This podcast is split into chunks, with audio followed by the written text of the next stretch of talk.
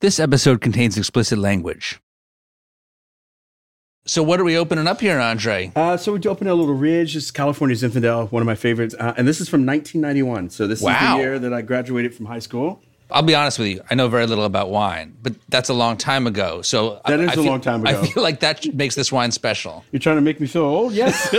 what? I graduated high school in 1995. I'm like a couple years younger than you. It's, okay, it's a couple cool. years, okay. I'm just saying that like that's I, my understanding is like older wine is generally better or more expensive. So I feel very honored that such an old bottle is being Yeah. Well, opened. This is kind of how I roll. So You poured it into a decanter through a little sieve there just to get any sort of Yes, sediment out. Yeah, so we use like a little tea sieve. We want to just remove the sediment from the bottle. I'm several feet away from this decanter, and I feel like I can smell. You can smell it. Yes. Yeah, absolutely. Yeah, no, man, it's vibrant. It's great. That's a good thing. It smells pretty wonderful. Ridge is one of my favorite Mm. favorite producers.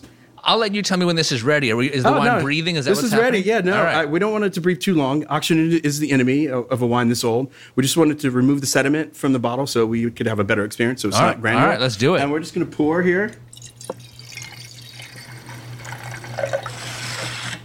And here's to Friday. yeah, cheers. Chin chin. Ooh. What should I be tasting for here, Andre? Walk me through this process. Uh, I would say smell it. It doesn't smell. It doesn't have any off odors or anything like that, right? Like it smells like little dried fruit, raspberry, cranberry, a little bit of cinnamon. It's almost like a mulled wine a little bit. Perfect for a Friday at noon. I love it. I love it. I love it. Sometimes it's good to be the king. That's right. You know? This is the Sporkful. It's not for foodies, it's for eaters. I'm Dan Pashman. Each week on our show, we obsess about food to learn more about people. Today, I'm in Brooklyn at And Sons, which is a wine bar, but not an ordinary wine bar. It's a wine and ham bar. So you can order a glass of wine along with a plate of American ham, sliced thin, the way you'd see prosciutto being served at an Italian wine bar. Now, I'm not just here to eat freshly sliced ham and have a glass of wine, although that does sound like a weekday afternoon well spent. I'm meeting up with the owner, Andre Hueston Mack. Before Andre got into ham, and as you'll hear, he's very into ham. But before that, Andre's first love was wine. Wine people love to talk. They love to talk about like you're not going to be able to get me to shut up today. But talking, I'm just going to keep talking, right? Andre is a winemaker. His brand, Maison Noir Wines, is in stores and restaurants across the country. He's also one of America's best known sommeliers. He does wine videos for Bon Appetit that routinely get a million views, where he explains how to taste different varieties or lists his favorite wines in a box. You know, if I was going to make a wine in a box, I would aspire to make something like this. In other videos, Andre talks wine with celebrities like Dwyane Wade or Kevin Hart. You like that wine? Can I be honest with you? Yes. This is absolute shit. So he's a big name in the wine world. But for most of his career, Andres felt more like an outsider. A few years ago, he published a memoir slash wine guide called 99 Bottles. In it, he writes The stereotype of a wine dude is a man who wears a tailored three piece suit and wingtips. That's not really how I roll. When was the last time you saw a sommelier, winemaker, and overall wine and beverage expert in Air Jordans, sporting earrings in both ears, a Mickey Mouse wristwatch, thick rimmed spectacles, a graphic t shirt, and a baseball cap? Andre grew up in a military family, moving every few years. Family eventually settled in San Antonio when he was a teenager. His first restaurant job was at McDonald's, and while his parents didn't drink much, Andre found his first drink of choice Old English malt liquor. As he grew up, Andre became the kind of person who doesn't do anything halfway. Like when he wanted to learn to play chess, he read eight books on the subject. He bought a computer just to practice. When he was younger, he was convinced to be a basketball star. He practiced and played constantly. But like a lot of kids, at a certain point, he reached his limit and realized he'd never make the NBA. And I felt like I blamed myself, right? That like I didn't work hard enough, but I worked really hard, but I still didn't work hard enough. And all I remember my coaches always talking about, like, you have great potential. And, I, and it's like, you're, you it's, it's up to you what you do with that potential. And since I didn't make it to the NBA, I felt like I failed. And I always kind of went through the rest of my life saying, I just don't want to be the guy with potential. I actually wanted to make it mean something. I said, if I find something else that I'm good at, I'm never fucking letting go. Right? Ever. Andre stayed in San Antonio for college and after, working at Red Lobster for a while. But he wanted a more stable career path, so he started working in finance. In 2000, after a few years at that gig, he got caught up in a round of layoffs, found himself out of a job with a few months of severance. Just like with his dashed NBA dreams, Basically, I felt like I had failed. I didn't go anywhere. I just sat on the sofa. I was doing absolutely nothing. Absolutely nothing except watching a whole lot of the 90s sitcom Frasier. This is Dr. Frasier Crane. I'm listening. Frasier, as you may know, was a show about the psychiatrist and radio host Frasier Crane and his brother Niles. You know, their whole shtick was they're huge snobs. They love fancy restaurants, fine art, and wine. Hmm, big, full bodied, perhaps a bit baked. Essence of truffles, long finish, Chambertin 76. Bravo, Frasier. They made fun of themselves. It made wine inviting, and like the rituals and the things that they had around wine was was inviting to me, was intriguing. That show gave me the courage to walk into a wine store for the first time ever. I wanted to learn more about wine. I wanted to have more wine in my life. At that point, Andre knew nothing about wine. But thanks to Frasier, it quickly became his obsession, the thing he wouldn't let go of. He started going to tastings, paying attention to restaurant wine lists. Eventually, he saw that an upscale chain restaurant called The Palm was opening a location in San Antonio, and they were hiring servers. So he applied. He went in on the day of the interview. And I was talking to the CFO of the company, and he said, Hey, kid, so what do you know about wine? And I was like, Ah, you know, white with fish, red with meat. And, you know, and then they all started to laugh at me. In this room, Andre's answer was not super impressive. But I just remember him saying, You know, we can teach you anything that you need to learn about wine. Andre got the job and immediately started his wine education. The last two days of training, we tasted about 60% of all the wines. There were 60 wines on the wine list, and we started with white and they laid out three white wines all in a row. And so it was like Riesling, Sauvignon Blanc, and Chardonnay. And all I could remember it was Vos Sauvignon Blanc, and I smelled it and it was like white pepper. It was like so different than anything else. And I was like, this is wine? Like this is the diversity in wine? Like this is this is wild. And then through the training, what I started to realize was this is geography. This is history. Right. You know, I traveled the world with my parents. Like that is something I understood and that was interesting. And it was like, and once you started to realize that it was it was all of these things, I was just I was dumbfounded. And it was at that moment that I decided I wanted to do this shit. You want to work in the wine industry, there's a few different paths. You can make wine, you can sell wine, or you can be a sommelier. That's the person who decides what wines a restaurant will carry, talks with diners about what wine they want to drink, and then makes recommendations and serves it. Andre got it in his head that that's what he wanted to do. And unlike with his NBA dreams, he was going to make it. He was still waiting tables, but in his spare time, he read every book on wine that he could get his hands on, studying labels and training his palate. And that was it, man. I was like, I was in it. Like the restaurant doesn't technically have a sommelier. They had like a manager who was in charge of beverage. But like at that point, I was asking him questions he couldn't answer. Like, you know what I mean? Right. It was, I, I'm good at what I do. So like when I started to learn wine, all the other waiters depended on me. So they would say, hey, they want to talk wine on my table. I'll watch your tables. Will you go over? In 2002, Andre got his next break. He left the Palm to run the wine program at a new steakhouse in San Antonio called Bohanan's. Now he was meeting winemakers and distributors and gaining a deeper understanding of the industry. He started entering sommelier competitions where you have to decant and serve wine, pair it with food, and do blind tastings. He quickly won the title of Best Young Sommelier in America. But he still felt like he had a lot to learn. And since he was the top wine person at his job, he had to look elsewhere for guidance. So he cold called all the best restaurants in Texas to ask if he could work there for free on his days off, just to gain more experience. One person at the top of his list was Paul Roberts, the only master sommelier in Texas, who worked at the prestigious restaurant Cafe Annie. The restaurant was in Houston, about three hours away. Andre wanted to see if he could connect with Paul, work at Cafe Annie, even for a day just to learn from the best. But when Andre called, Paul didn't pick up. Andre called a friend who knew Paul, and the friend told Andre, I worked it out for you. Be at the back door of the restaurant at 4 p.m. Andre hadn't talked to Paul directly. He felt weird about the whole thing. Still, he drove the three hours to Houston and just showed up. Employees were out there smoking. My girlfriend was dropping me off. And I was like, no, I want to go. I, am going to go. This is dumb. She's like, no, you got to get out. I got it there and he was talking on the phone and he, I was in a boardroom and had all these wine lists wrapped in saran wraps. Um, and he was walking back and forth. He threw down the wine list. He's like, this is what we're going to be working with. Get familiar. I said, okay. And then we hopped on the floor and it just worked. The floor of a restaurant might be where Andre feels most comfortable. He knows wine and he knows how to talk to people. Part of it is just experience, but the other part comes from how he was raised in a military family. He learned early on how to adapt to new situations, how to read people, how to make friends. every two years we move. Um, and I kind of like that part. The idea of like being the new person that comes with a certain amount of attention, right? You know what I mean? So Right. people are talking about you. Uh, and then being able to walk up to a group of strangers. I mean, I think waiting tables is kind of the same way, right? It's like there's a group of strangers that like over the next 60 minutes, I'm going to get to know them. Are they're going to get to know me. That night with Paul Roberts, Andre really made an impression. And he's like, yeah, sorry, I didn't return your phone call. But it basically, earlier this week, Monday, I accepted the job to be the wine director for all of Thomas Keller's properties. Thomas Keller is a chef and restaurant owner. His most famous place is the French Laundry in Napa Valley. It's one of the most exclusive fine dining restaurants in the world. And I just remember at the end of the night, he was just like, hey, I got to hire six sommeliers. Do you want to come to the French Laundry with me? And I was like, uh, yeah.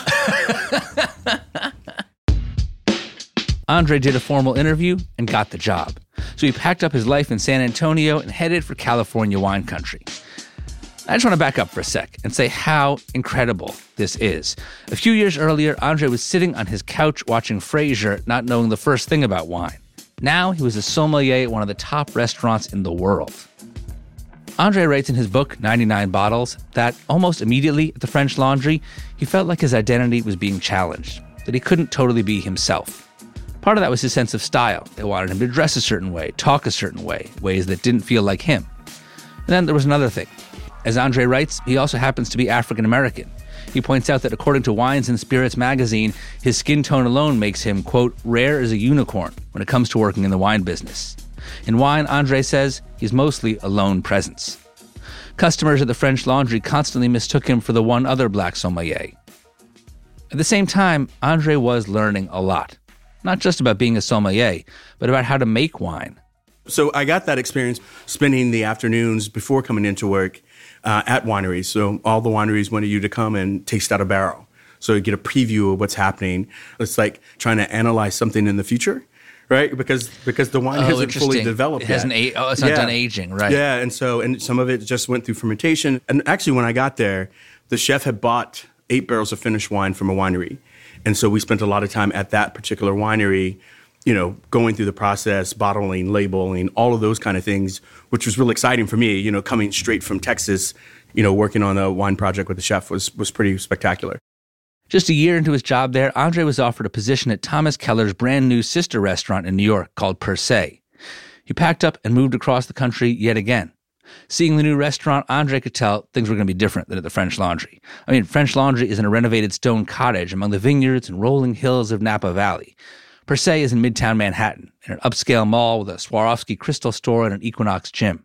This would be Thomas Keller's first new restaurant in New York in more than a decade, and developers were banking on his reputation to bring in millions of dollars. At Per Se, Andre showed up to work most days at 7:30 in the morning and didn't leave till 1 a.m. It was a lot, man. I, I took more showers at the Equinox in the basement than I did at my own apartment. I understand that you know so periodically you'd have to take inventory of all the wine, which would take five hours, give or take. Oh, yeah. And you had a tradition to drink Old English, a Yeah, 40, 40 ounce, yeah. while doing that. Yeah. Why not, was that? Not while doing it. No, I, I definitely would have been fired. Deserved to be fired. Let's just set the record straight. Okay, no, right, no, right, the night check. before. Got- oh, the night before the inventory, you would night before inventory. I would always drink a forty ounce. It was just like kind of just a thing of where I came from. You know, I, you know, when I could start buying on my own or even drinking underage, that's what I drank. Right? You know, hip hop raised me, and so we drank what the rappers drank, and that was forty ounces. Clearly, Andre had his own style. He liked to stand out. He didn't want to lose that there. He didn't want to lose himself in this place. And he was still getting cues that maybe he wasn't quite fitting in. According to an article in Esquire, some of his coworkers blanched when he described one wine as banging. you know, I wore a Dr. Seuss watch uh, on the floor. You know, they made me take it off, but like, because they didn't think it was appropriate. But like for me, it gave me a way to be able to to have a personality. At Per Se, you also acquired a nickname. Yes. Tell me about that. Yeah, uh, I think uh, everybody was everybody gives everybody a nickname. I didn't have one, and uh, we used to pour this wine. Is called Biale. It was a Zinfandel, but it was called the Black Chicken, and it was in reference to uh, they were farmers, but also bootleggers. And so when you came to the farm, you could like, yeah, let me get a dozen eggs, let me get some milk, and then let me get a couple of those black chickens, which meant they, you know, they wanted some booze or some hooch in the back. And so we were cracking up about it. So now throughout the night, they would say, Hey, Andre, can I get a black chicken for table 22? And then someone was like, Oh, yeah, we should call you black chicken. And I was like, No, I don't think so. and then someone said something about black sheep. And then I like, I had to go like serve a wine on a table. And then when I came back, I was like, maybe Mouton Noir, French for black sheep. Um, but you know, there was not a lot of people who look like me that do what I do, and so I think that was kind of the the underlining fact, and which was funny to all of us. Um, and it, you know, I didn't take offense. I thought maybe I should, then I should, and then and then I was like, I just ran with it. I was just like, Mouton Noir. I like that. I like that. And then I created a logo, and it was on my it was my screensaver at my on my desk at work. Uh, and then people would call me Mouton for short, and that was it. At Per Se, Andre tried to embrace the identity of the black sheep, but at times it felt a little too real.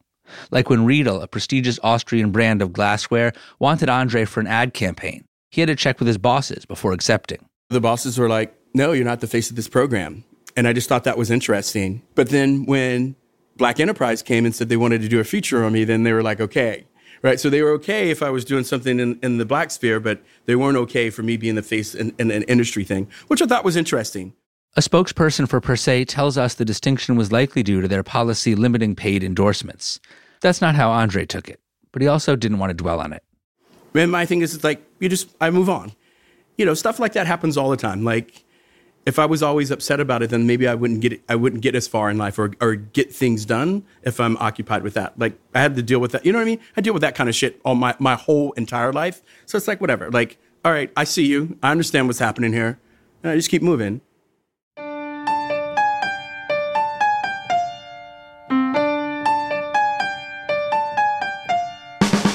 Coming up, Andre keeps moving right out the door of Per Se and transitions from serving wine to making it.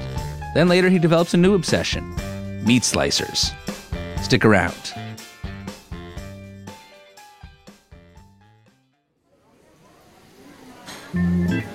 And now, a delicious word from our sponsors.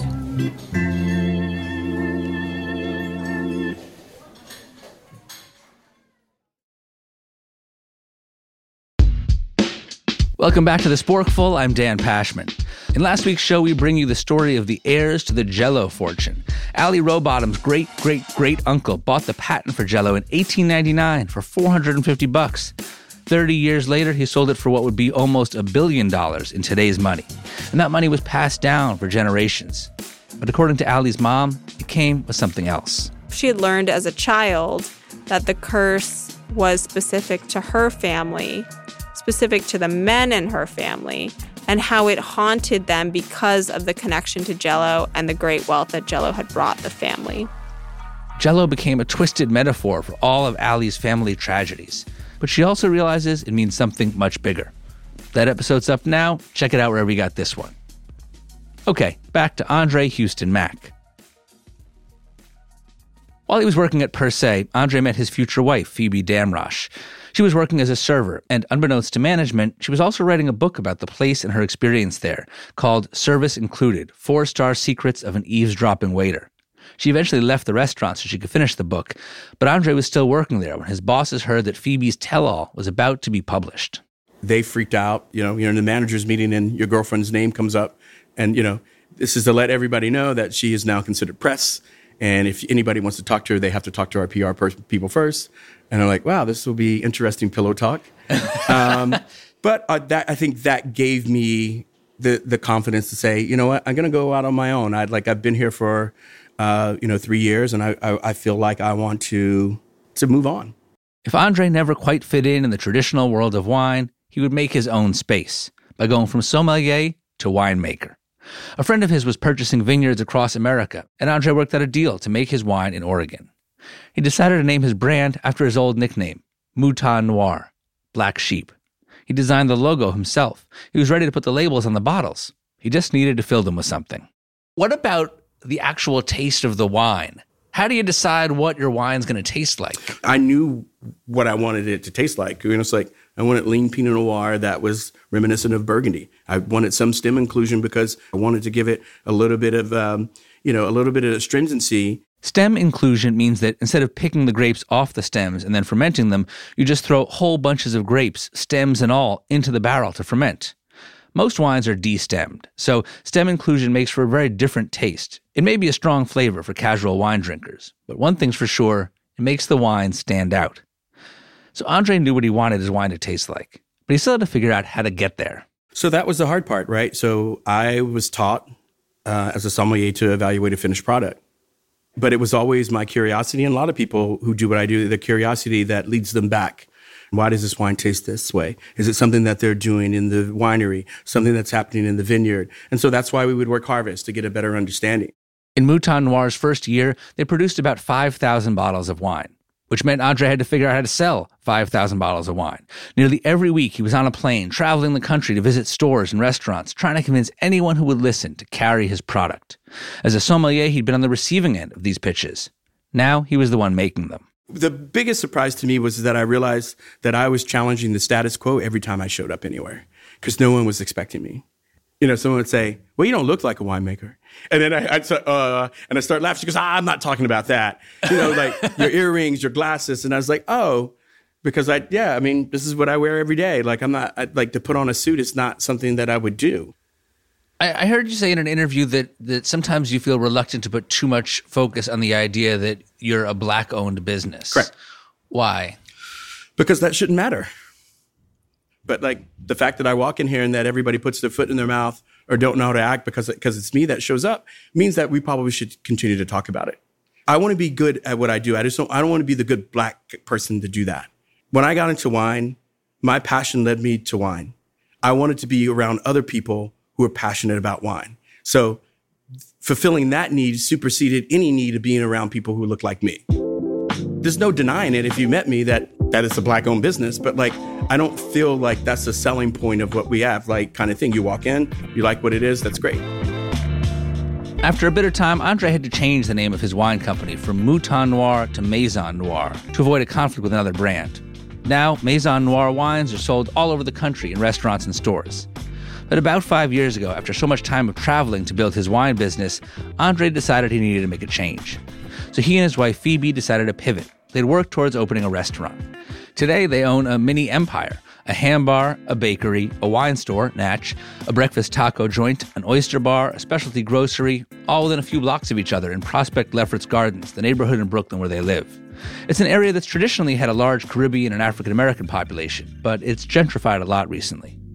The crown jewel of that empire is And Sons, the ham bar, where I'm sitting with Andre now. You can choose from a dozen different American hams, sliced in house, and wash it down with American wines. Wine and ham are a natural pairing. You see the two of them together all over Europe. It always seemed weird as an American, but when you traveled, I mean, Spain, they have bars that just served ham, right? They have legs of lamb hanging everywhere. I mean, ham, ham, like a ham. Uh, and the fact that Americans weren't a part of that conversation, like we never had a right to like talk about that our ham was great, right? It was just, you know, the Spaniards and the Italians, really, right? Andre points out that Thomas Jefferson had Virginia ham shipped to him in Paris, and the French were impressed with it. In fact, Europeans are still impressed today. Italy couldn't keep up with the world's demand of prosciutto, and they buy hogs from Ohio. So we've been doing country ham, which is our version, this kind of thing. So what we set up here is no different than a jamon bar that you would find anywhere in, in Barcelona or Madrid, um, but it's just all American. For me, I just thought like I want to do a, a small ode to American food culture and, and, and history, and let's just do it in this little bar. So this doesn't exist anywhere in the world. There's no other American ham bar. This is the largest selection of American ham anywhere. Once Andre started learning about American ham in true Andre fashion, he became obsessed. But if he wanted to open up a restaurant devoted to this new obsession, he would need one crucial piece of machinery. Tell me about the meat slicer. Oh, man. I, uh, I, I walked into a Bastianich restaurant Joe Bastianich, yeah, yeah. the restaurateur. restaurateur. Right, yeah, right. and I um, when I came to New York, and I remember going to one of his places, and I, out of the corner of my eye, I'm like, "What is that thing over there that looks like a Ferrari?" It's like candy painted red, nickel plated. I'm like, they're like, "Oh, those that's a meat slicer." This was a vintage slicer from Italy, so it works like those meat slicers you might see at any supermarket deli counter, but it looks more like one of those beautiful espresso machines in a fancy coffee shop. Bright color with chrome trim, sleek Italian design. And the person says, "Oh, Joe collects them. They're expensive. They're like twenty five thousand dollars." Like, that's kind of an odd thing to collect. Yeah, who collects a meat slicer? and, then, and then and then the obsession started. Right. And I was like, "Oh my god, I like I need one." Fast forward, I bought one for my birthday. Um, named it Kimbo Slice. it's uh, it's in my it's in my After dining room. MMA fighter? Yeah, yeah. After Kimbo, so it's in my in my dining room in my dining room in my house. So I have one at my house. Oh, so it's just decorative? No, we use it. We slice ham on it. How big is it? It's pretty heavy. It's about, you know, 200 pounds. Yeah, I bought it on Craigslist from a deli out in Long Island. So the idea is that I wanted one that was functional, but still needed some work. Andre figured he could get it on the cheap, get some use out of it, then eventually get it restored in Italy. And yeah, when I was home, we would just, in the morning, I'd put out the ham and leave it on it. We'd just leave it on the machine all day and just slice and have ham throughout the day. Since buying that first meat slicer, Andre's bought several more. Not all for his house, mostly for his businesses. When you walk into And Sons, that's the first thing you see a 110 year old machine, the Ferrari meat slicer of Andre's dreams. Take a closer look. It's Can we walk over there? Oh yep. Let's check this out. Oh, yeah. Yeah, so this one. So this is from the Computing Scale Company in Dayton, Ohio. Uh, so this is what IBM used to be called. So they made slicers. A lot of people IBM used to made make meat slicers? Yeah. I guess pivoting isn't new. No, it is not. It's not. They did a lot, a lot of other things. What's the ideal thickness? Uh, for me, as thin as possible. I do like number two is what we normally do, and it just depends on the ham, right? But like because it is really salty, right? The thinner you you get it, uh, the less salty it becomes, right? So it kind of disintegrates on the on the palate. Country ham generally was consumed in thick slices, and you threw it in the pan, right? And then you made red eye gravy to kind of cut the saltiness from it. And so, but that was going on in the states, but like in Europe. You know, they were treating it with white, white gloves, right? And so it was like, oh, we're going to slice it paper thin. And I didn't invent the idea of uh, treating American ham that way. Um, but it, it seemed a better way to kind of be able to consume and, uh, and do these things. So, This thing is cool. yeah. I don't think my wife's going to go for it. Yeah, it, it took some some some talking, lots of talking. It was really funny because he's like, "What do you want for your birthday?" And I was like, "Ah, you know, I'm good." Like, then I was like, "Wait a minute." and then I started looking, and She's like, I'm sorry I asked. no, she was cool with it. She's like, "This is great." Andre, can I hit you with a lightning round? Yeah, let's do it. All right. They say you can't judge a book by its cover, but can you judge a wine by its label? You cannot. You got. You have to drink it. What about the back of the label? I guess the back of the label could act a, a lot as like the publisher, right? You know, so they have an importer. That's one way to be able to, you know, if it has Kermit Lynch or it has somebody who's been well respected, then there's something to that. But it doesn't. It's not a rule that can be applied across the board. Okay. You've said that champagne and prosecco sparkling wines are better in a regular wine glass than in a tall, narrow champagne flute glass. True. Why? The the flute is actually just designed to capture the bubbles. It's more of a stylistic thing and less of a of a functional thing. So when you actually go to visit the people who make the sparkling wine, they are not drinking it out of flutes. When they're in the cellar and when they're making it, they're drinking it out of regular wine glasses. Okay. Final question for the lightning round. How do you feel about ice in wine? I don't think anything's wrong with it, but like the idea of not being in control of the temperature of the wine. So the colder it is, it numbs it, right? So Right. if you're drinking not so great wine, that's okay. But if you're drinking Meursault or something great that's really known for the nuances, you don't get that if the wine is so too cold. I got to say, a couple months back, I went to interview Jacques Pepin. Uh huh. And uh, after we finished taping, he poured me a glass of wine Oh. on ice. Yep. It was delicious. That's not what I would do, but if that floats your boat, do it.